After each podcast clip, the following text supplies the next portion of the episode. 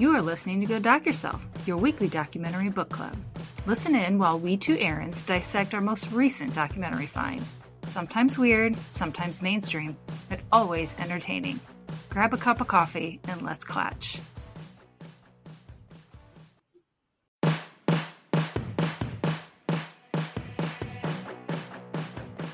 Hi, and welcome to Go Doc Yourself. I'm Erin McCart. And I'm Mary McCourt. Welcome back. Um, I'm glad you could join us this week as we celebrate Jazz Fest. Mhm. This should come out right in between the two weekends of Jazz Fest, so we wanted to cover it at an appropriate time. And also, I'm drinking today, so may the odds be ever in our favor that this turns out. That's all I'm going to say. I mean, I feel like that's very music festival appropriate. Right. So, yeah. I'm just ready to party. ready to party. This uh it's actually called Jazz Fest in New Orleans Story. It came out in 2022. It's an hour and 35 minutes long. We rented it on Amazon. I think you could rent it on Apple or Vudu, but I didn't see it streaming anywhere for free. hmm It was directed by Frank Marshall and Ryan Suffern. So, yeah, Good stuff. first of all, let's talk a little bit about what is Jazz Fest. Mm. Jazz Fest is a celebration of culture. It's a jazz and heritage festival. It's a celebration of all the cultures in New Orleans and all the music. For example, the lineup this year includes Ed Sheeran, Lizzo, Steve Miller Band, Kenny Loggins, Wu Tang Clan. So you got a big, diverse range there. It's not like all jazz or all blues. It's all music Mhm. is welcome, which is pretty awesome. Right. So, this is specifically discussing that this is a 50th anniversary of Jazz Mhm. Fest. Is it, which year is it that they're focused on here? I forget. So this was the 50th running of Yes. it. So it was Oh, 2019. yeah, yeah, yeah. And one person did mention that all the best musicians from around the world come to New Orleans for Jazz and Heritage Festival. They say there are 7,000 musicians on 14 stages over eight days. That's crazy amount. It's a crazy amount. That's I did the math. It's 875 artists a day, essentially. That's a lot. Right. Because they were saying that it's seven or eight hours at least all day long. It's all day Yeah. for 4 Mhm. days for two different weekends. Mhm. And so you have so many different tents. And one person commented at one point in time throughout this, so like as you're walking from one stage to the next, you'll pass other tents, which you'll hear the music and you get pulled in. Mhm. And there are a lot of little local bands, which were almost my favorite when we went. I went in 2016 Oh, wow. Okay. and um like the the headliners in 2016 were Van Morrison, which is who I specifically went to see, but also Snoop Dogg. So you know those go hand in hand. But they have a lot of little local bands that people who have been going for years or who live in the area and follow these bands go to see, and it's just it's so much fun. hmm It's just everyone's just having so much fun. It's amazing. Right. I really like it because somebody says if you if you've made it as an artist, if you're invited or you end up playing at Jazz Fest, like this Mhm. is a real not only a draw for the fans, but it's kind of a you know uh, you've arrived if you're playing. honor, yeah, yeah. if you're an artist. So Mhm. I thought that that was cool. That it just seems like it's setting the stage as everybody's excited to be there. Yeah. Yeah. It's so much Mhm. fun. And it's in April. So usually this year it's the end of April, early March. Um, but it's usually around like, or sorry, end of April, early May. they both start with them. Time Fuck is it. fluid. It's fine. Yeah. But, uh, so it's not too, too hot and humid Mhm. yet. Don't get me wrong. It is really hot. You're out in the sun on, on the fairgrounds. So there's not a whole lot of shade unless you go into the tents, but it's, um, it's manageable Mhm. and tolerable. Sure. Which I can't say that in the middle of July in New Orleans. Yeah. So Seems like they've chosen a good time as far as in the year. Right. And New Orleans to me is one of my favorite cities of all time. Like cities are usually kind of the same, but if anyone from another country is coming to the United States, that's the one place I always tell them to go. Go to New Orleans because it's different than anywhere else in the world. Right. It's such an amazing city. We've got to go. I want to go. I mean, the music is one thing, right? But I also want to go on the ghost tours. like, I would love to go for like October for Halloween Yes, because I think they really do it up. Yeah, That would be so fun. that would be it? really fun. So maybe we'll put that on our list. But I, I think there are a lot of, Mhm. I mean, Mardi Gras is, I would say, the other giant draw for New Orleans. Yeah. Just because it's famous, right? Mhm. Yeah. Mhm. So Yeah. How do you think? How did we get started on the Jazz Fest? Okay. So they talk about there was a Newport Jazz Festival in like the late 50s. Mhm. Um, they show Louis Armstrong playing, so of course it's legit. but George Wein, who was the creator of the Newport Jazz Fest, they asked him to come to New Orleans and, you know, do a festival similar to that down there. This is in 1962 when they still had Jim Crow laws. Right. So he's like, there's no way we can do this festival. If white people and black people can't play at the same time with this on the same stage, it's not going to work. Right. And so he wouldn't do it, which I appreciate. He's also married to a black That's woman, what I so that wanted to say. helped. Yeah, that he Yeah. kind of had some other reasons to say, Mm-mm. Right. yeah, But they were able to get it going in 1970. The first New Orleans Jazz and Heritage Festival was in 1970. hmm And George is excited about this, right? Because of the unique culture that you were kind of mentioning. That this Mhm. is like no place in the world, and they really embrace foods and um, different music types and the people. Like all of it is welcome and mixed up and come up with something new, and that's what New Orleans does best. So um, Mhm. he knows that they've got something special to start. Right. Mhm. And New Orleans is the home of jazz. That's where it started. So what better place, right? Right. I also like the first year that he insisted on only New Orleans musicians playing. Yeah. So he had one Mahalia Jackson. I Who we saw talked that about too. I was so Summer excited. Soul. Yeah. Yeah. I know. She was really famous and really big deal. And Mhm. so she was from New Orleans and she played and Duke Ellington played. Mhm. So yeah, you could say every year that you'd only have New Orleans musicians and probably still have the most amazing show ever. So there's that. Yeah. I think George makes a good move because he gets a guy named Quint Davis who is a local and he kind of knows all about the music and all about the culture and he becomes the producer and director and he hmm. talks about this is sort of the world series of musical festivals. So I thought that's a nice way to talk about what a real big deal it is for people who may not be so super familiar. Well, and Quint was like a kid, He looks like a baby. right? Yeah. You could just come on board and help us run this huge festival. That'd be great. Yeah. Thanks.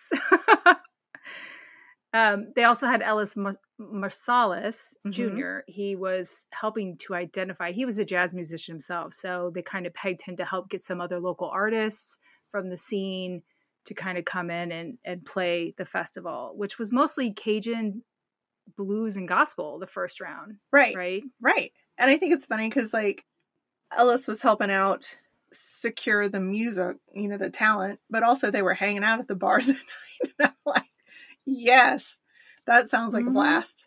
That's the job I need. Hell yeah. Mm-hmm.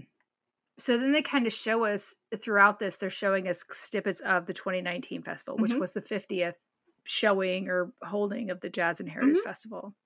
They show us Earth, Wind, and Fire, who was also celebrating their 50th anniversary. So I love that these two, like the Heritage Festival and Earth, Wind, and Fire, kind of grew up together Right. because they'd played the festival quite a bit. And I'm like, oh, So cute. so sweet. Yeah. I like that, that Quint talks about, you know, early on they were expected to fail because how on earth could we get Latin people and Black people and Cajun people to all come together? And I'm like, they're already doing that? like, again. I know. Just because you try to separate them doesn't mean they want to be separated. Right. They Yeah. they're good. I don't know. It was just funny to Mhm. be like, well, I mean, we couldn't possibly do something different and fun. Dumbasses. Oh. Ugh.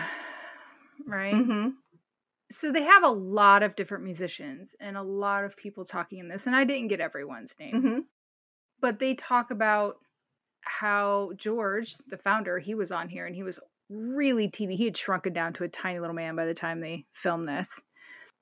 He said that they create like it's a whole city, right? There's food, Right. there's culture, there's music, there's wares for sale. I bought shoes while I was there because the ones that I brought with me were cute but not comfortable. Mm. So I bought shoes while I was there.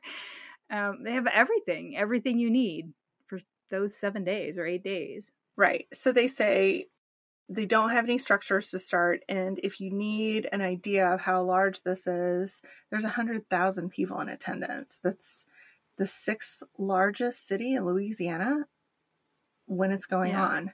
So I mean, that is, I mean, that gives me a little bit of anxiety. like, I'm like, oh, that's real, real peoply. But there'll also be beignets, so I might be able to make my way. Yeah, Right? It's really a trade off. Yeah, and I don't like a lot of people, but I didn't feel really crowded when we went there, so it was it was fine. It's bit enough space. It's Mhm. very big space, so you don't feel that bad. Well, I also think people seem to be really happy there. I'm not saying that there aren't some incidences. I mean, they don't discuss that in particular, but the footage that they show, the bands are psyched to be there. The people are, you know, jamming and dancing and eating stuff and having a good Mhm. time. So I think, you know, that kind of energy probably makes you feel happy to be there instead of like like sometimes you go to festivals and it's crowded and people are pushing each other and stuff like that but i do not get the vibe that that's the way it is No, and they also don't have the Hell's Angels trying to be security, and that helps every time. yeah a little chip on your shoulder to start Mm, mm. So one of the things they talk about is that is Congo Square. So what makes New Orleans music unique is because the slaves were able to praise and worship and beat the drums in Congo Square. They were allowed to congregate there and do this. And that's kind of carried through in their music. mm-hmm. And later on, someone had talked about how people have come from all over the world to find drummers from New Orleans because they drum differently than everybody else in the world. And they tried to explain it, but my tiny lady brain just couldn't really understand what they were talking about and how it was different. But apparently, it's different than every other kind of drumming anywhere, which is so weird and interesting. right and jazz and brass bands are prevalent here right so you've got the preservation hall jazz band you've got Mhm. dirty dozen brass band you've got the high steppers brass band and they are all playing uniquely new orleans flavor jazz Mhm. So I think that that's sort of like if you come up, you're taught whatever this special syncopation or whatever it is. And so I think, how fun, you know? Everything in New Orleans feels fun. right and they they do talk about that they talk about how even a jazz funeral which please when i die could you have a, a new orleans jazz funeral through the streets for me i would love that so much right? but they you know it's kind of slow and somber getting to the funeral but once it's done it's then a celebration you're celebrating the life you're celebrating the community and the spirit is still part of the community hmm and they celebrate life more than death. And I love that. That's such a unique way to look at life. Uh, Right. most of our culture is very terrified of death, and here's like, nah, it's part of life and it sucks, but let's celebrate what we have. Right. There's a cat named Fred LeBlanc. He is with Cowboy Mouth, and he talks about the joy of life in New Orleans, the joie de vivre, and um, you know how much they are embracing of death, which sounds weird, but it's sort of like it's just another transition. It's not to be feared. Mhm. But yeah, Right. just really living and enjoying what you can while you can. And that does seem different to um, the rest of our culture, which is like, what? We couldn't possibly grow old. So, Mm-hmm. Oh, yeah. Mm. No wrinkles here. Mm. One of the cats that plays every single year, she her first jazz fest was in 1974, and she's not missed one since. Mhm. is Irma Thomas. I love that she has audience participation while she's singing and they're swinging their hips and they're waving their kerchiefs or whatever. Mhm. But she says there's no such thing as separation of culture in New Orleans. It's all blended together. You have immigrants coming from all over the world. You have different cultures blending, and that's what they do here. They blend. They don't live in their own little areas and separate themselves. It's all blended together to make a nice jambalaya, if you will. yes, I love that too. hmm We see the Ellis Marsalis Jr. footage of him playing, and there's some discussion of how sacred jazz is to New Orleans, which we've kind of already talked about. But I love the fact that not only does the senior play, but all four of his sons that are musicians, he has six sons in total, hmm but four of them are, and I think they're world class musicians, like releasing albums and Right. playing on other stuff. I mean, they're not like sort of like, you know, treading on dad's name and that's it. These are, you know, really high quality musicians of their own, but they talk about we've been playing and going to Jazz Fest our whole life, and they all kind of recount these funny little memories and quips of like, I met Miles Davis. yeah, or all this crazy shit, and they like, you know, there's they talk about it didn't really land until I was much older to who these people were and Mhm. and how that related to um, the art that they you know are all invested in here, but it was so adorable, and you know, kind of talking about that their dad is getting on. He's in his 80s at the time of um, this recording, and that they don't necessarily play so much together anymore, but how special it is and how much they're enjoying it. It was nice. Yeah, they did talk about that 50th Mm-hmm. anniversary that they played, and they said it might be the last time they all five played together, together even. One of them said that he didn't remember the first time he played Jazz Fest. He couldn't remember exactly what year it was. He's like, but I know I wasn't ready, but dad just put us out there. He's like, all right, it's time to go. Like, get on out there. And he was like, okay. You know, it was Mhm. kind of his dad's way to be like, this is this is the way you have to learn. This is how music works. And Right. And it makes you a better musician. Like you play on stage better, you know, when you get used to the fact that you're just going to have to deal with some stuff that you're not ready for. So, I think the novelty of jazz is there's a there's a lot of fluidity to it, right? So if someone makes a wrong note, I probably won't know. right. I mean, I think that's part of it is there's not, I mean, that maybe that's my complaint. I'm, Not much structure.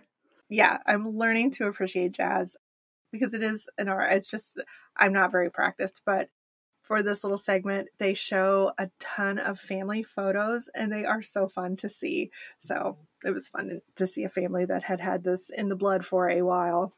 Can you imagine growing up going to Jazz Fest as a kid, just running around crazy? Because in the 70s and the 80s, I mean, those kids were just let loose, right? Just whatever, go eat some some horribly fried food and come back when it's dark.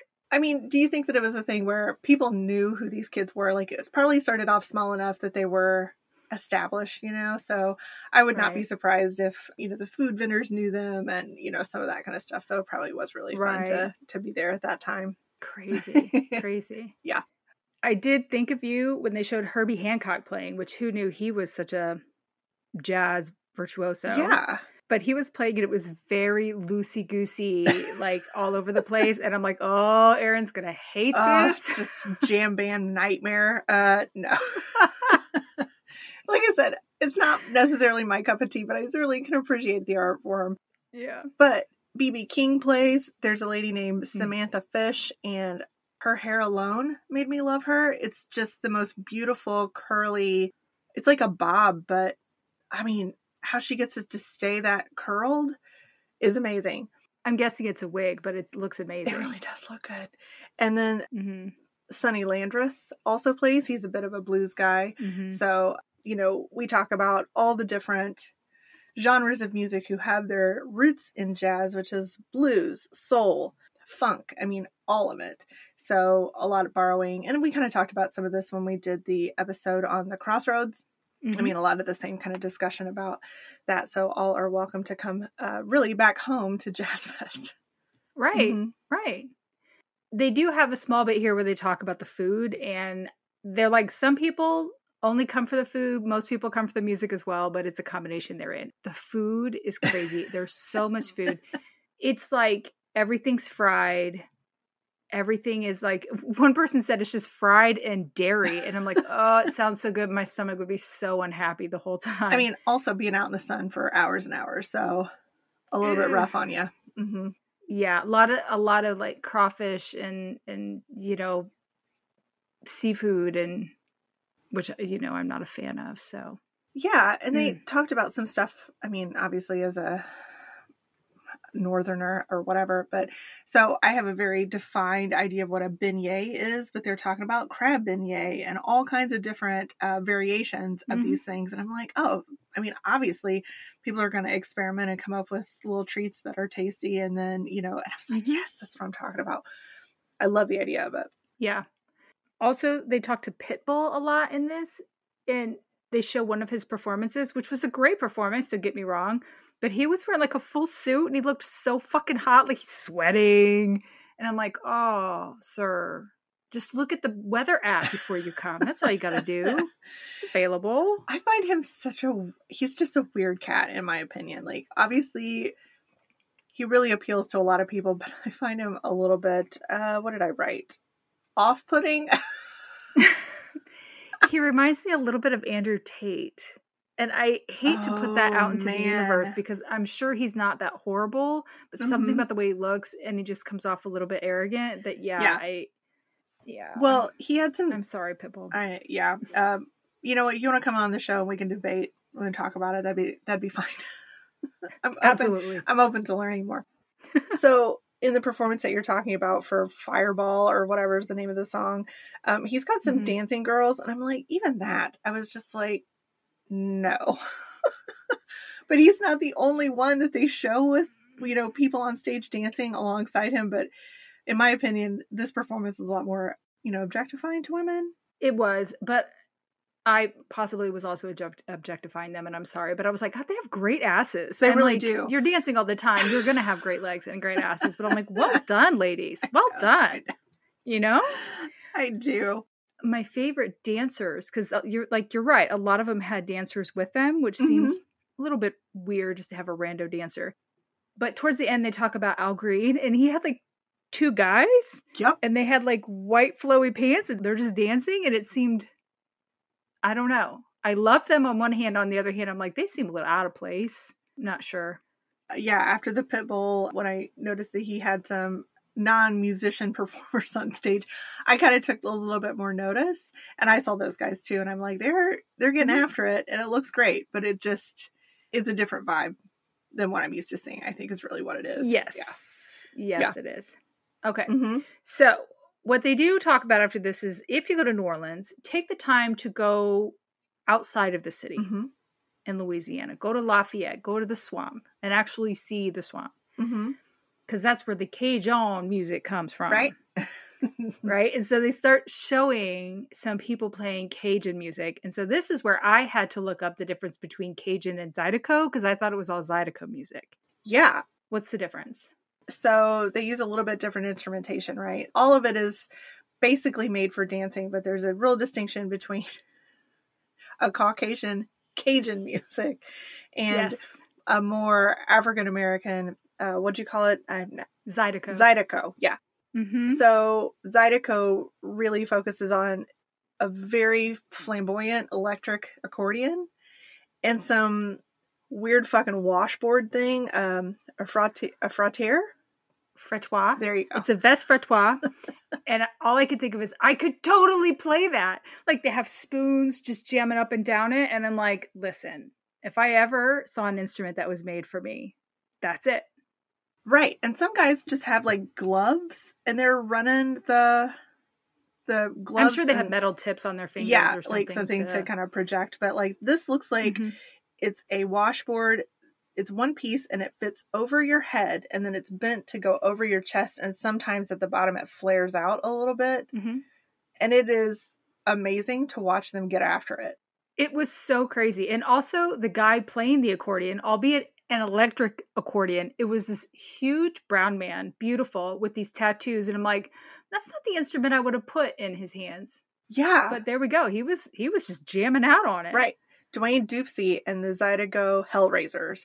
That was one name that I got. And then uh, we find out shortly after this that Rockin' Dopsie is Dwayne's dad, and he played with some other people, Clifton Chenier, and it was super high energy. And Rockin' Dopsie considers him the king. He considers himself the king of Zydeco, and then they kind of transition into showing Rockin' Dopsie playing with Jimmy Buffett hmm which is a name a lot of people know. Right. Mhm. So that was interesting for me because I didn't know Jimmy Buffett lived in New Orleans, right? I know Mhm. Jimmy Buffett from Florida. Like, don't get me wrong, going to a Jimmy Buffett concert is so much fun. So much fun. It's hard to get tickets because the same people go every year. It's like trying to get Green Bay tickets, I think. but when he was talking, what did he say? He said he was an 18 year old virgin Jesuit altar boy and he came to New Orleans to not be that. And I'm like, good on you, guy. right. And he and that's where he started was in New Orleans. And he said playing on Bourbon Street, he thought he'd made it, right? Mhm. And he was just this hippie kid. And I love that that's where his music came from. I didn't know it. Yeah, that was a surprise to me also. And he was a big draw to Yeah. Jazz Fest. Like he helped it Right. grow.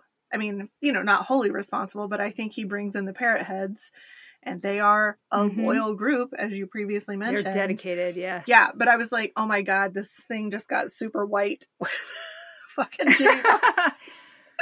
You do see it's it is interesting because he probably plays one of the main stages and they have a couple main stages Yeah. that they played the really big bands on, but you see more local bands and more color and more culture in the smaller tents throughout. Sure. Which are, is almost more fun, in my opinion, to get to go because you're really close to the band and people are up and they're dancing and like putting their umbrellas up and down as they march Mhm. around.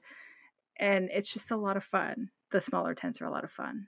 Yeah, they're making a great case for uh, spending some of your time away from the main acts. Yeah. mm-hmm. Absolutely. One of the other things that New Orleans has, more specifically because of Mardi Gras, Mhm. But they talk about the high school marching band. So, like here, being in band or marching band is really not a big deal. You do it or you don't, who cares? Right. But there, it's a big deal, and people want to be in the marching band because they get to walk during Mardi Gras and Mhm. play, and they also get to do that for Jazz Fest. So Mhm. you have a lot more people getting into music that maybe wouldn't if they live somewhere else Right. because it's cool. Yeah. And I love that.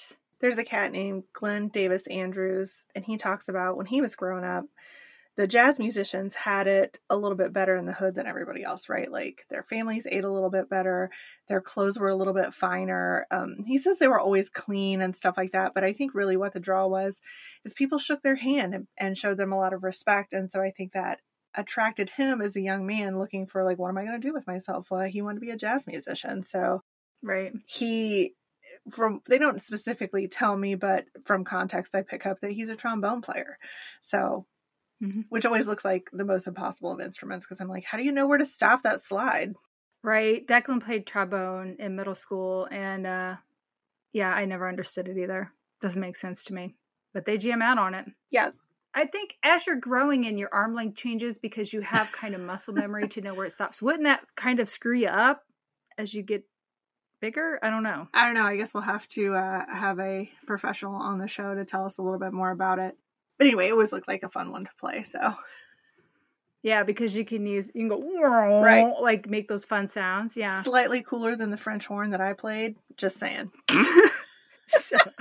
I played the flute, so I can't say anything. Yeah. there was a girl a lady that was playing the piccolo she was one of the acts and i was like damn that Mhm. i mean it just sounds amazing so She was getting down, and Lizzo plays flute. Yeah. Like she's an amazing flautist. So I'm like, okay, it's becoming cool again. I mean, it was cool for a bit with Jethro Tull, and then it kind of waned, and now it's coming back, right? Hey, Aqualung. God, I love it so much. Okay. Okay, let's talk about the Mardi Gras Indians. Please. So excited. Okay. I had to look them up, and they, and they have talked about them before. But um, when I looked them up, they're black carnival revelers who dress up in suits influenced by Native American ceremonial apparel. There are about 38 tribes, which range in size from about half a dozen to several dozen members. Now, some of the people on the show talk about how it's two cultures, the Native American and African American, coming together Mhm. because during the time of the Underground Railroad, the enslaved were trying to escape there were tribes who were willing to take them in and let them be free and be part of their tribes. Right. And so they have this respect for one another Mhm. and kind of blend their cultures together, which was amazing. And the Mardi Gras Indians pay homage to that. And it is eye catching, right? So to me, this looks like think Vegas showgirl, like big headdresses, and there are lots of feathers and stuff like that. And Yes. it is just visually stunning to see the different influences here. It is very exaggerated, I think it's fair to say, but just stunningly beautiful. It is. It's amazing. Mhm. And when we they do go to Jazz Fest, so you do see them there. And we saw them. I think most of the pictures I have from Jazz Fest are for real? of the Mardi Gras Oh, can you do you think you have those? Could we post some? Yeah, oh my I can god, find I'm some. so excited. okay. I don't know how good they are because they're moving, Sure. but I'll I'll look and see. Okay. But it's just I remember just being speechless and in awe because they are dancing and moving as they're in these huge costumes and it is pretty hot out, all things considered. And I'm just amazed by them. Yeah. Yeah. Um, do you think the structure of this is similar to like the houses that we discussed in Paris is Burning? Uh it could be. I don't know. I just just occurred to me. I was like, huh, I wonder if that's somewhat reminiscent. I don't know. Right. They don't talk about how they're structured Yeah. or how you get into if it's just a location thing Yeah. and this is how you're part of Mhm. one or what the benefits of being in one tribe versus another. But if we can find a documentary on just that, I'm in. Right. so I wrote down a name of a gentleman named Alphonse Robert, and he talks about being in the Ninth Ward Black Hatchets. That's the name of his tribe. Tribe. Yeah. So I thought, oh, so cool. So it is very cool. Yeah, and he discusses these are grown men trying to be the prettiest. And like I'm like, you all win. And right. it's so lovely. Yeah. Yeah, absolutely. And and thank you for being honest about that, sir, because most women would be like, We're just trying to be macho, man. Right? Mm, I mean, yeah. Did you catch a little snippet of our friend John Hammond playing? And he was uh, one of the artists featured in the Crossroads again, the Crossroads um, documentary that we watched, and also we talked about him a little bit on episode fifty nine. mm-hmm. And yeah, I just thought that was very fun that there's some crossover here for folks who love jazz and blues and and all that. So yeah, a lot between Summer Soul and Devil at the Crossroads and this one. Yeah. Yep. So Speaking of Summer Soul, they had a lot of gospel singers there. They also have a gospel tent here. So, as we said, one of the original categories, that's not the right word, genres maybe, that they had with jazz, blues, and gospel. And so, gospel has mm-hmm. maintained a presence throughout. So, they have their own tent. Mm-hmm. They say they have uh, over a thousand gospel singers over the course of the festival each year. Mm-hmm. And a lot of people you wouldn't expect to come in are drawn in because these gospel singers they're just upbeat and it's it's just drawing right? It draws people in because of the nature of it. Right i think that it's infectious right? It is uh joy of the soul and they are singing and just you know it's powerful to hear a choir and right. you know when people are really i don't know exhibiting you know there's a lot of emotion that's being released and a lot of it is positive at least mm-hmm. in this situation that i yeah i think you would be definitely i'm gonna have to see who is performing this and yeah i think it would be really cool because the they were yeah. saying a lot of people come into the tent and you know you spend 45 minutes and it really is uh quite revolutionary yeah they say people are seeking acceptance they're seeking mm-hmm. forgiveness mm-hmm. and they find it there it's lovely it's lovely and it's not like when I think of church singing, I think of white church singing, and it's just very droll, dry. Know? Yes, like I can barely swallow thinking about it. That's how dry it is. But this is not that. Yeah, there's there's not a lot of self expression encouraged, but I don't feel like that that's necessarily the case mm-hmm.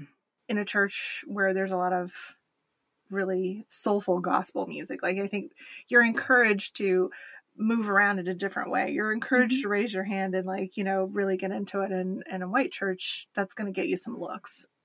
you're gonna mm-hmm. get some side eye if you're just too weird. So Yeah. Possible mm. possible? That's not a fucking word. Possible banishment. But then if you're banished, you get to keep that 10% tithings back in your old paycheck. So that's not necessarily a bad thing. Right. You could do some goods on your own, just saying. Yeah. Ooh. Yeah. They do show um, some footage of Al Green doing a kind of a I don't know, a comeback performance. I don't know what a better way to say that is, but he's singing Let's Stay Together with your favorite dancers. Yes. Um, and he sounds really good. He does. I love me mm-hmm. some Al Green. I do. I do too. And he's a minister, right? He's yeah. got his own church and they're doing their own thing. And it just, you know, so he obviously had a lot of commercial success in that way, but also he's kind of got a um, second life um, doing a, a, whole other thing. And I think that's really cool. Well, and they discussed that a lot of people singing jazz and soul and R&B come from gospel background. And so mm-hmm. I think that really helps them with their stage presence because they know they're trying to bring people in and draw them in and it makes a difference. You can kind of tell on stage people who have come from that background versus those who haven't. Right, just tapping into something that may not you may not be able to find in a different way, right? Right. So, right. Even to the point where Katy Perry is singing with a group called the Gospel Soul Children, and it's a little bit of a combo of Oh Happy Day and her song Firework. And Oh Happy Day we heard in Summer Soul. Mm-hmm. Yeah, 100%. So, beyond the fact that she's wearing some quasi futuristic clothing, she's a stunning woman. Oh yeah, always has been. hmm Oh, I think yes, I think so. And it is a powerful performance and it is really very fun to watch. So It is. I'm not a huge fan of her music, but it's just not my Mhm. my thing. But as a Mhm. performer, I think she probably put on a really good show. I'm sure she does. yeah, I mean, I don't think that us saying that we're like, eh, you know, it's kind of hit and miss for me uh, is affecting her at all. No, no, it is kind of fun to see her do something a little bit different. And again, it's just she's got a lot of joy and it's really Mhm. coming through. And I think that's really fun. It is, and she has an amazing voice. Like when it, she was first singing with the gospel choir, I did not know that was her singing. I wouldn't have picked Yeah. that out as Katy Perry. Amazing, amazing. But the shoulder pads she's wearing in this are That what we'd call them? I know. don't think so. It's like a really structured uh, shoulder for her costume, but um, it just made me Yeah, the biggest, just comically large shoulder pads for her leotard or whatever that shit is. But yeah, it, it kind of is a bit of a juxtaposition, for lack of a better word.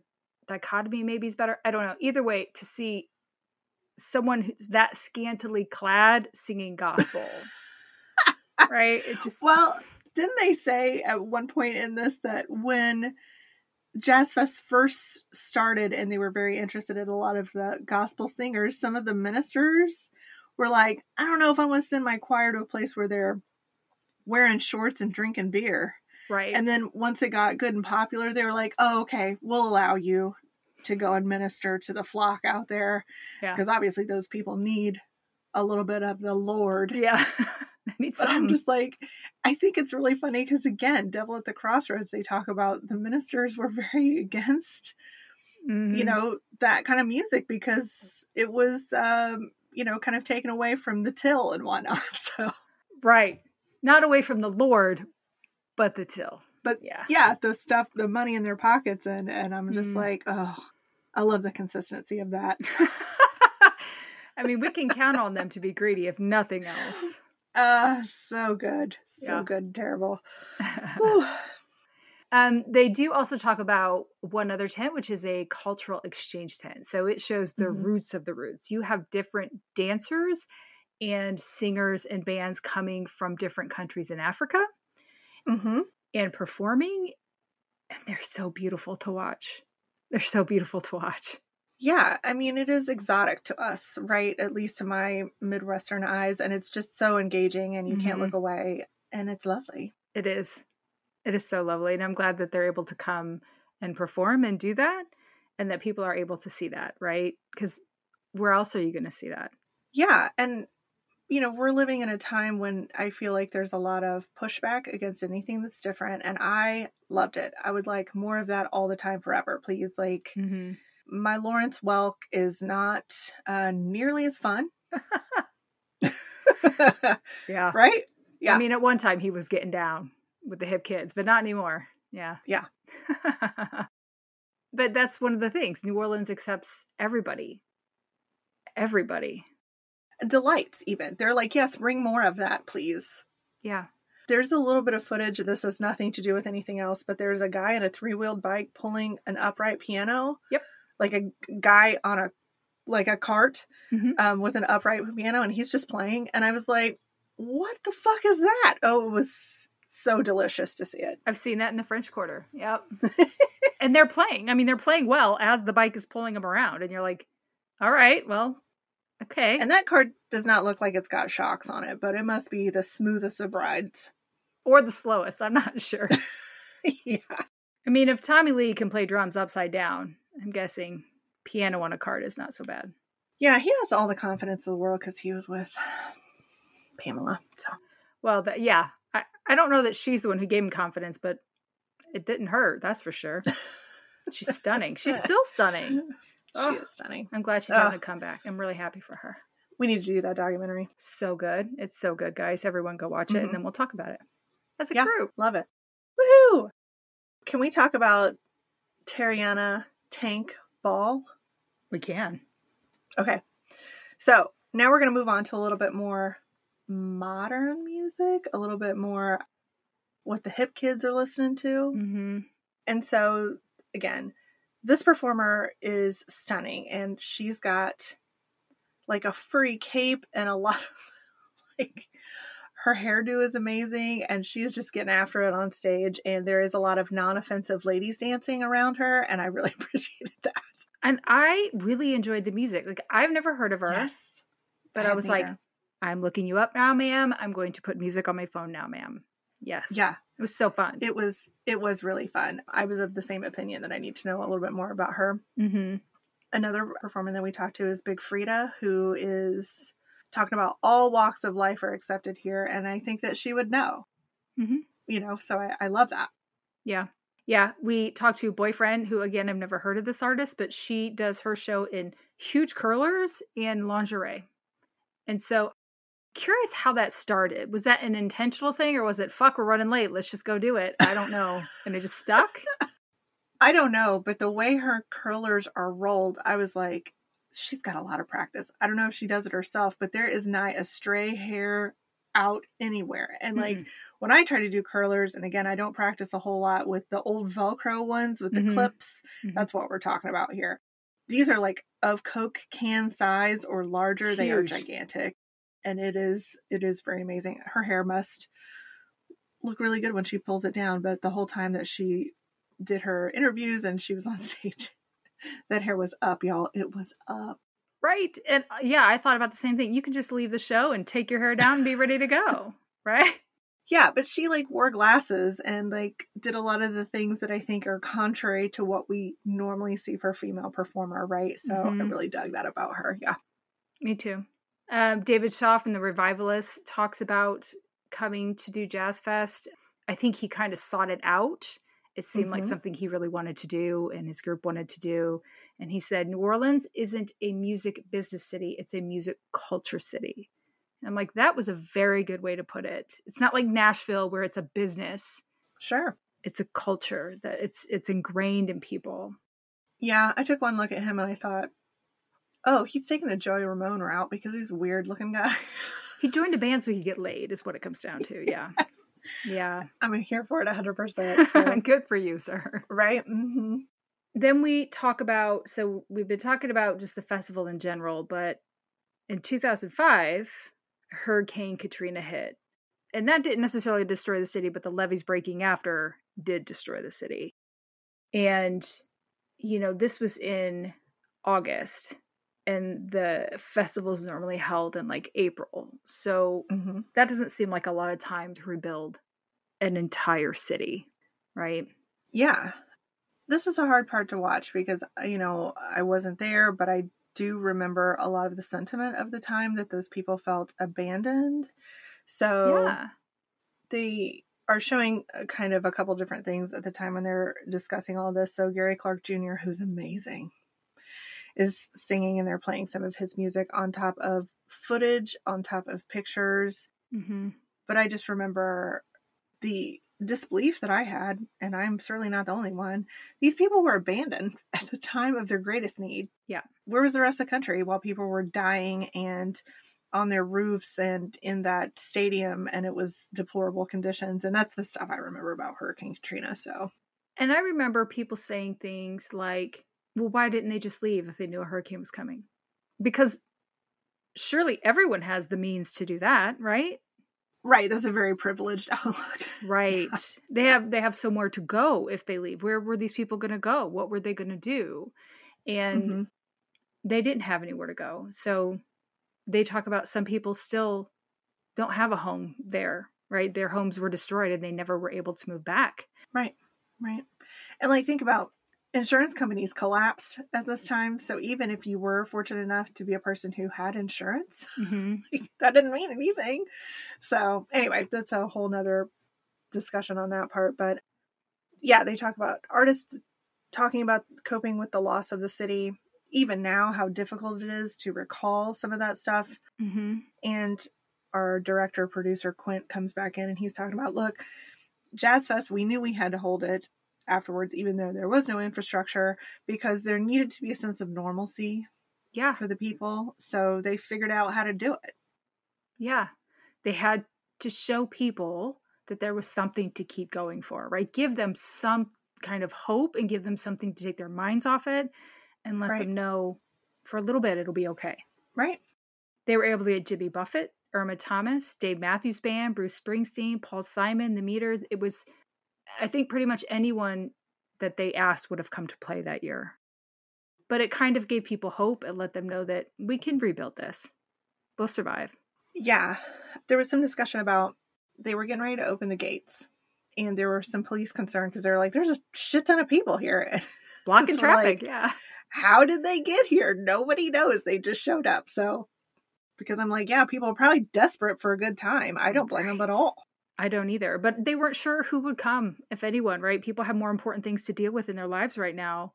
You know, who would come? And they just had this overwhelming show of support, people coming. Yeah. Right.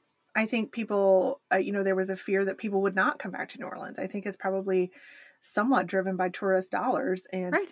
all the message in the news was how destroyed it was, how horrible it was. And to get people to come back was a real vote of confidence for the people who live there. So, right. I was happy to hear that. Yeah. Yep. Bruce Springsteen did talk. They showed his performance a little bit of it, and he talked a little mm-hmm. bit about it he played My City of Ruin, which wasn't written for this city, but really worked for what was happening. yeah. But essentially, he was ministering to the crowd. You know, people were crying, people were feeling it. It was just a very moving, a moving song to play at this time. Yeah, I teared up. Shit. Absolutely. years later. yeah.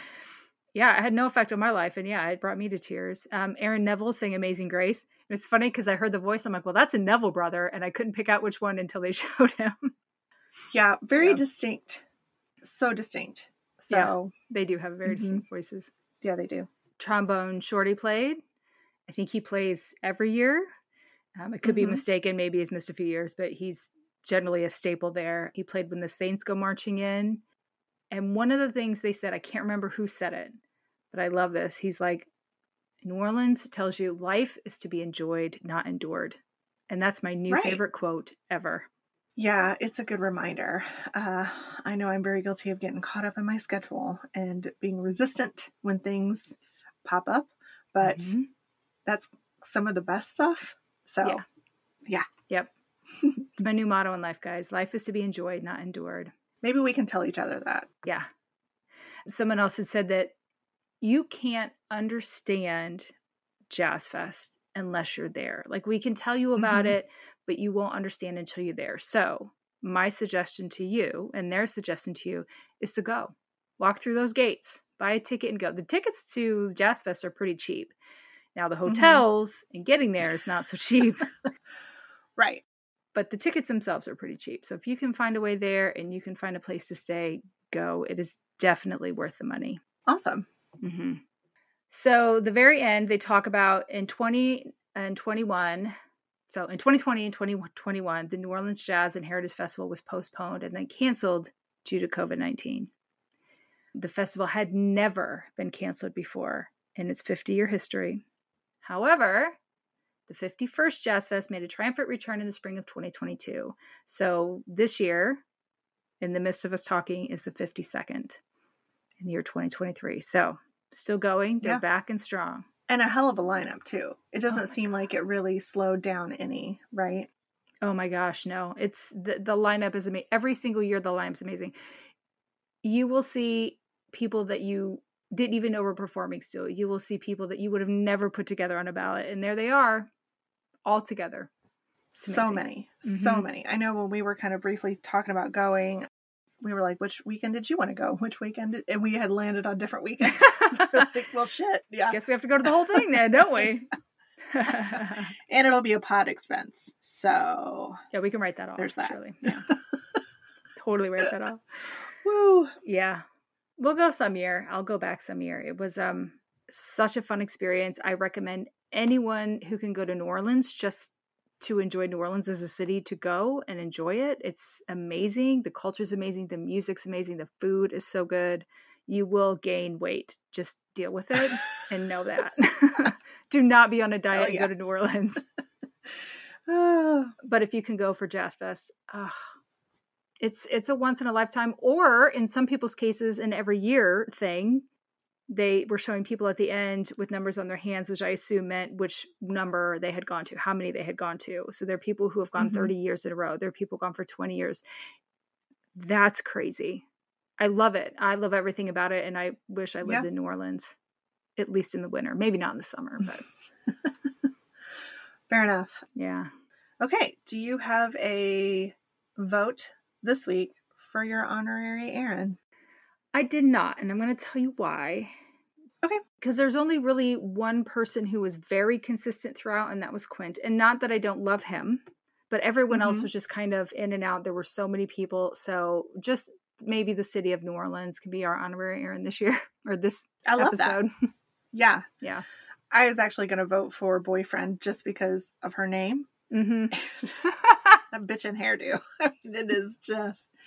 Um, it. she was featured. I don't necessarily think we called it out per se, but um, I just really liked her vibe. hmm She was fun. She was fun, and I can't believe I'd never heard of Mhm. her. So yeah, that was another one I went to look up after the fact and Yeah. learn more about her Awesome. music. Yeah. okay, that was so much fun. Yeah. Definitely a thumbs up for both of us, I think, for this for this one. So Yep. What are we doing next week? we are gonna do Holy Hell. So we're gonna go back to a nice cult documentary, which always Yes. makes Erin smile. It does. She loves a good good one of that. So um, this was released in 2016, one hour and 40 minutes. Um, we believe that you can find it on Tubi or Peacock. Yeah. Mm-hmm. God, love me a good cult doc. I know. That's my jam. Yeah, just so we can be like, what? A lot of raised eyebrows. Probably. That's essentially, yeah, absolutely. That's all it is. Is how in the world? mm-hmm. Here we are. All right, guys. Indeed. Uh, I'm glad you're with us this week. I hope you watch the documentary and enjoy it and dance along with it because there's a lot of good music. And I hope that you're able to join us next week for Holy Hell. Indeed. Thanks for uh thanks for everything and hope you guys have a great jazz fest, whether you go or whether you stay home. There So- you go. All right. We'll talk to you next week. Bye. All right. Latest.